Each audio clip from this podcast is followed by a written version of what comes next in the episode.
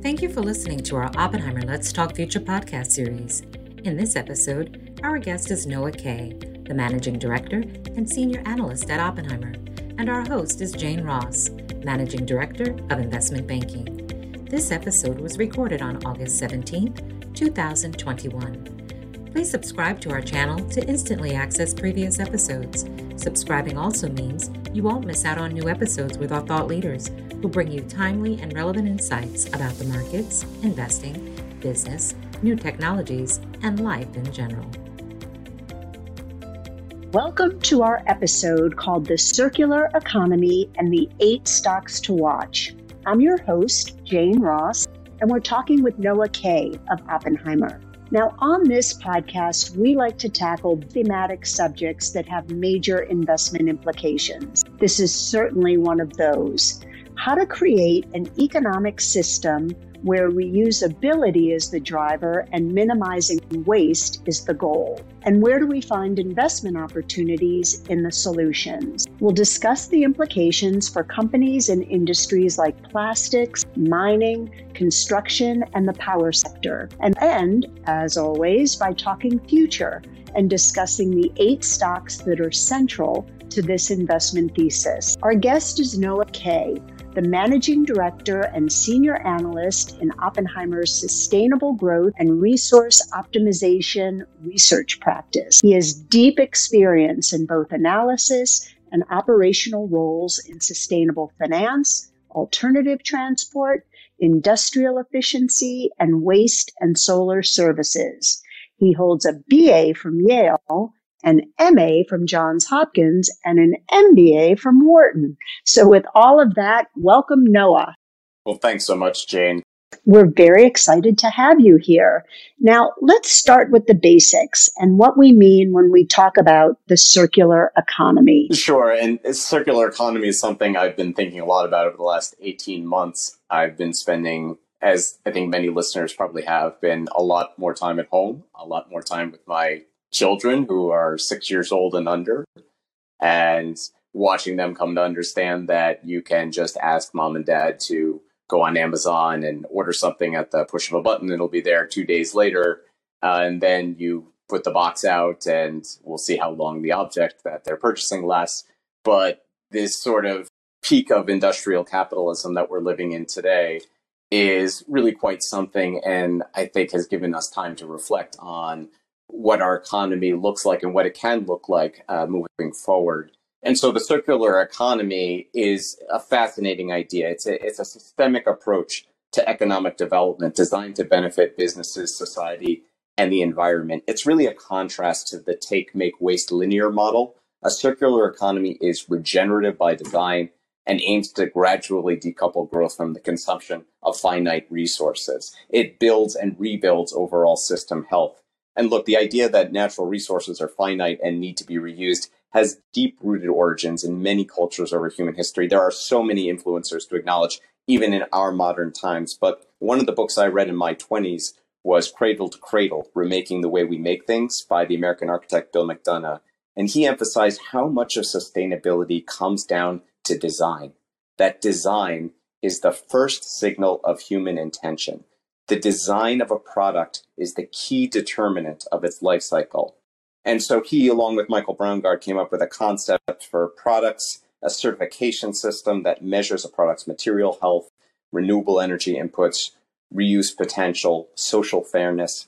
Another really influential book written in 1999 that I just finished reading was Natural Capitalism by Amory Lovins, Hunter Lovins, and Paul Hawken and Amory and Hunter Lovins, they founded the Rocky Mountain Institute, and that has been a tremendous influence on industry and policymakers around the areas of energy and resource efficiency. And natural capitalism basically says, look, the global economy is dependent on natural resources and ecosystem services that nature provides. So we need to have an economic system that doesn't deplete those stocks of natural capital. And if we just harness our innate creativity and ingenuity, we can have that economy and then within the last decade, the key institution I think that is important to highlight here is the Ellen MacArthur Foundation, who worked with McKinsey to put out a report in 2013 that really defined the circular economy and the opportunity. They also partnered with the World Economic Forum, UNEP, WRI, and others to launch the platform for accelerating the circular economy in 2018. And obviously, these principles tend to align with the UN Sustainable Development Goals and increasingly are being embraced by consumers, corporates, investors, and governments around the world. It's interesting because that take, make, waste model that you talked about goes back to the Industrial Revolution. So it would seem that we're due for a, a change in thinking. And aside from protecting the planet, which is a big goal, there are definite economic advantages or benefits that come from this shift, right? Absolutely, Jane. We look at energy and cost savings associated with increased resource efficiency. If you can design products with secondary raw materials instead of virgin in areas like metal, glass, or paper production, that can yield between 20 to 90% energy savings, significant water savings, and that increased resource productivity increases growth, it increases jobs. And to top it off, you get enhanced security of supply of materials, which is helpful for companies, both in mitigating price volatility and availability, which we've seen supply chains really stretched over the past year as the industrial economies tried to re-ramp. It's also frankly helpful geopolitically. Right. And and speaking of geopolitically, that's a good place to segue. It seems like we have major barriers in the regulatory environment. And we're not just talking about the US here, we're talking about global regulation. So how do you look at that construct and do you have a sense of optimism on the regulatory front? I do actually. From a regulatory perspective, Europe in particular has really embraced the circular economy. So in 2018, the European Commission enacted a circular economy package designed to increase resource efficiency by 30% by 2030 relative to 2014 levels. This was very comprehensive, and they had some specific goals, including a minimum of 65% of all municipal waste to be recycled by 2035, including 70% of packaging, and at least 32% of energy consumption from renewables by 2030. They followed that up in 2020 with a circular economy action plan focusing on batteries, construction, buildings, plastics, textiles, electronics. And now, one major aspect of the program that is a bit controversial is a mandate for extended producer responsibility. Essentially, under EPR, the producer of goods pays into a dedicated fund solely to invest in the recycling and reuse of those goods. And there is a charge modulation for producers that are producing packaging that's harder to recycle, then the county or a state or a local jurisdiction uses stewardship organization to operate the EPR program and report results. In the US, we have one example of this is a bottle bill. We have that in a number of states. I think in Europe, there's a tendency by corporates to favor EPR because it's effectively a producer control policy. In the US, the EPR tends to be somewhat seen as inhibiting free enterprise, potentially a means of government control. We have started to see a growing number of US states introduce EPR bills, Maine, Oregon, New York. Another policy trend we're seeing that seems to have more support domestically is around minimum post consumer content. So in September 2020, California's governor signed the first law in the nation establishing recycled content standards in single use beverage containers. 15% post consumer content by 2022, right? That's next year, and 50% by 2030. Similar laws requiring recycled content in Washington state, other states looking at doing it. I think that raises a whole question of technical feasibility. How are the beverage companies going to source that post consumer content? We are seeing investment to capture post consumer PET content. We might start to see decoupling of virgin versus uh, recycled commodity prices. At the federal level, we did see in Congress the Break Free from Plastic Pollution Bill, and there are some initiatives that we are going to continue to track over time. It seems like there's a definite push from the consumer looking for transparency in packaging. But so you mentioned plastics, which seems like that's always the, the biggest offender. Plastics in our ocean, a fifth of the waste in our landfills is plastic. How do we think that industry is going to be able to adapt and be part of the change? There is a very real issue here, right? Since the 1970s, the plastics production has grown so much faster than all of the materials, and frankly, versus overall GDP growth. Global plastic waste generation in 2018 was 343 million metric tons. Nearly half of that comes from packaging. You have 50% of all plastic waste coming from just two polymers, polyethylene and polypropylene, which have very low recycling rates. In the US, we, recycle just 9% of plastics, 16% goes to incineration, and the rest to landfills. It, yeah, it's not just the US. Canada also has a 9% recycling rate. The EU 30, still at just a 30% recycling rate. But the real issue is from a closed loop perspective. Just 2% of plastic end products can actually be used again in the making of those products, which is astonishing. So everything else that is being recycled in plastics is being repurposed for lower value applications. And there is real potential value in that plastics bale. By weight, it's about 7% of post consumer recycled content, but its value is significantly more. And when you think about the economic opportunity here, right now we're looking at an economic value loss of 100 to 120 billion dollars globally in the plastics economy from a lack of circularity. And as I mentioned before, we're seeing those increased regulatory pressures in Europe and the US to reduce plastic waste. We're seeing companies representing over 20% of all plastic packaging produced globally signing up for the new plastics economy global commitments. These are names like Coca Cola, Pepsi, Colgate, Mars, Walmart, and so on. So they're pushing to drive higher recycled content.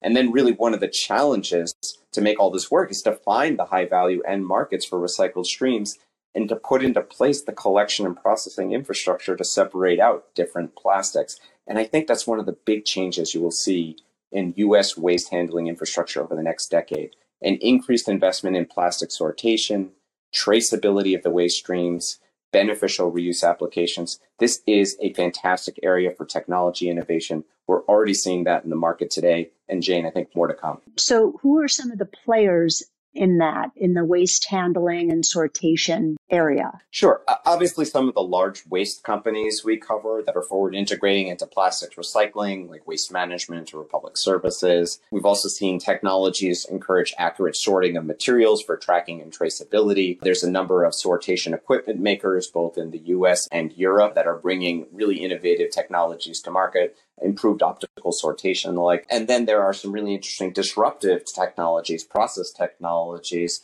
company like PureCycle Technologies that's taking post-consumer recycle and polypropylene and turning that into virgin like resin. So a lot of innovation in this area. And when you think about what's required, um, and you sort of referenced governments and corporations, you know, I think about mining and heavy industry, which I think accounts for a fair amount of waste. And how's that going to play out in terms of the partnership and regulation in, in that space? Mining and heavy industry is a fascinating area. Really, from materials flow, it's maybe one of the most important areas because every year, 100 gigatons of material enters the world economy, and under 9% of that is cycled back, right? So that's the circularity gap but about 75% of that material is coming from extraction. It's coming from minerals, ores, and fossil fuels, of course. And 25% of all waste generated in the EU, for example, is from mining and quarrying. It's higher in other economies.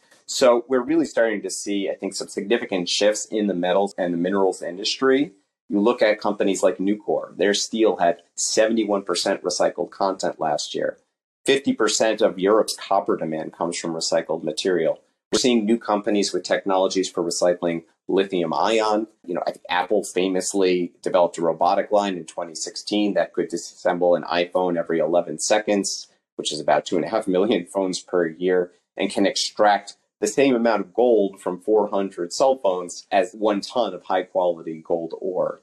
So, yeah, I think we're going to see mining companies and metals companies partner with producers and recycling companies potentially acquiring some of those recycling technologies to diversify their revenue model over time. Well, that's good to hear because my sense is that those companies have historically been pretty resistant to change. So I'm glad to hear that you think that there might be a shift there. Absolutely. I think it's all about revenue diversification and frankly business model diversification. That there are any number of drivers for, you know, efficiency in manufacturing overall uh, and certainly in, in mining and heavy industry. Automation is a big technology that we spend a lot of time on. But really a lot of this comes down to just being able to monitor, test, and trace your supply chain from start to finish and the actual impact of your operations. And another big kind of industrial bucket is construction and the power sector because I know that's another big source of, of waste. Can you spend a couple minutes on that? Sure, absolutely. So, the power sector, you think about electricity and heat production, that represents about 25% of global emissions. And the majority of that is really feeding into buildings, right? Consuming electricity, we're consuming heat. there are major efforts to decarbonize the building stock underway. And there are a number of models to do that that really align with circular economy principles. I think the power sector, on a relative basis, particularly in the US, is actually a success story in decarbonization and circularity. CO2 emissions from the power sector have dropped 40% below 2005 levels. But we are not yet on a path to zero emissions by 2035. And so there are a number of levers uh, that we're looking at to uh, really accelerate that trajectory. I think one obviously is to utilize renewable energy like solar and wind, which garnered about $820 billion last year. Renewables, a investment in new power generation, expected to account for 70% of 2021's total spending on generation capacity. So another lever is to optimize generation via the smart grid. We actually only use about 43, 44% of the total generation capacity we have on the grid currently. So it's really about putting more intelligence and control on the grid and being able to optimize the generation of power and the direction of power flows when we need them, where we need them. That becomes particularly obvious as we think about, you know, more homeowners generating solar from their rooftops and charging their EVs at home and, you know, storing potentially with on-site battery storage. So bringing intelligence to the grid is important. And then a very powerful lever uh, maybe the biggest lever is energy efficiency, which has averaged about $240 billion of investment per year globally. But in many ways, this is still just scratching the surface of its potential, particularly in commercial and industrial applications. It's axiomatic, but the, the cheapest source of uh, electricity is the one that you don't use. So those are some of the levers that we look at as investable opportunities. Right. So economic benefits kind of driving a lot of this. Well, so your job is to navigate investors through your industries and our job on this podcast is to talk future. Can you give us a sense of some of the st- stocks that you feel are critical to be watching here for investors who want to play in this space? And maybe I'll just bucket them following our discussion into uh, those categories of uh, the power sector, industry, and then talking about plastics. So, power sector first. The first name I would highlight is Hannon Armstrong, ticker HASI. This is a specialty finance provider that only invests in climate positive uh, projects, renewable energy, energy efficiency. Every year they finance between one to two billion dollars of renewable energy, energy efficiency projects. They're growing earnings at high single digit CAGR with an expanding portfolio of recurring revenue generating investments. Very innovative business model, very nimble and flexible. I think well positioned to address all these different opportunities we discussed. Similar company in that vein is Ameresco, ticker AMR. This is a company that was founded expressly to do deep energy efficiency retrofits, primarily for institutional clients like the federal government, schools, universities and hospitals. They're expanding into the C&I sector, a very important growth vertical as we have more corporates committing to net zero by 2040 or sooner.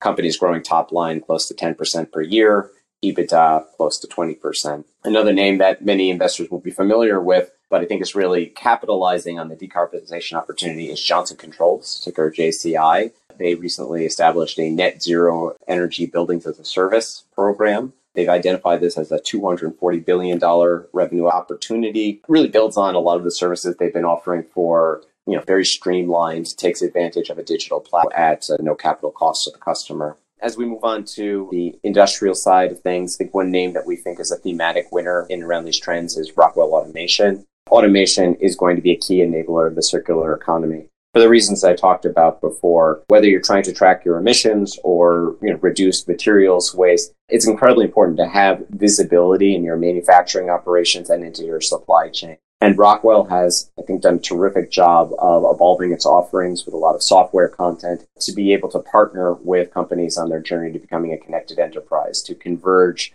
their operations technology with their information technology and really be able to have that kind of granularity and control capabilities to become more efficient in their manufacturing. Mm-hmm. And finally, as we move over to the idea of plastics, and, and I'd say more broadly, uh, you know, post-consumer, you know, recycling efforts and the opportunities there. Two names to highlight, of course, would be Waste Management, ticker WM, and Republic Services, ticker RSG. Uh, these are the two largest recycling companies in the U.S., investing in aggregate about $200 million per year in increased recycling processing both companies have done, I think, a really nice job of transforming their business model and recycling to be less dependent on the value of the commodities and, and more really tied to providing a service to municipal and commercial customers that want to recycle, enabling that, and I think going downstream with uh, you know more sortation technology, improved automation to extract more value from the bale. And the last company I would highlight is uh, PureCycle Technologies. I mentioned before, ticker PCT.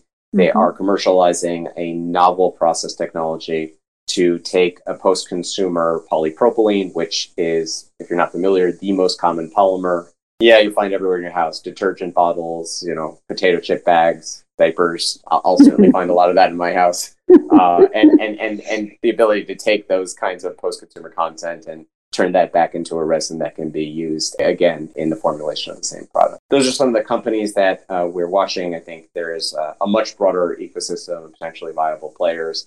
Uh, we do believe this is an area that's going to increasingly attract fund flow as a, a thematic opportunity, but really as an opportunity to finance innovation, right? Because again, mm-hmm. to come mm-hmm. back to the, the central idea here, so much of this is about design and agility and companies that are embracing design agility and innovation from a product development perspective, we think have the position to be long term winners in the circular economy.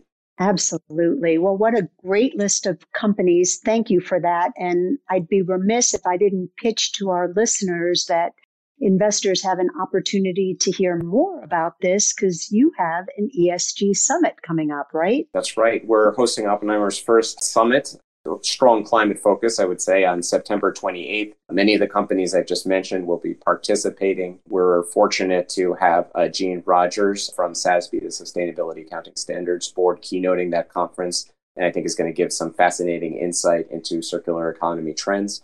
We're also hosting panels on building efficiency and decarbonization of the transport sector. So, some great content, some great companies, and we hope investors will be able to participate. Fantastic. Well, good luck with that. And Noah, thank you so much for your time. This was a great discussion on a super important topic. So thank you so much for spending time with us. Oh, it was my pleasure, and thank you for having me.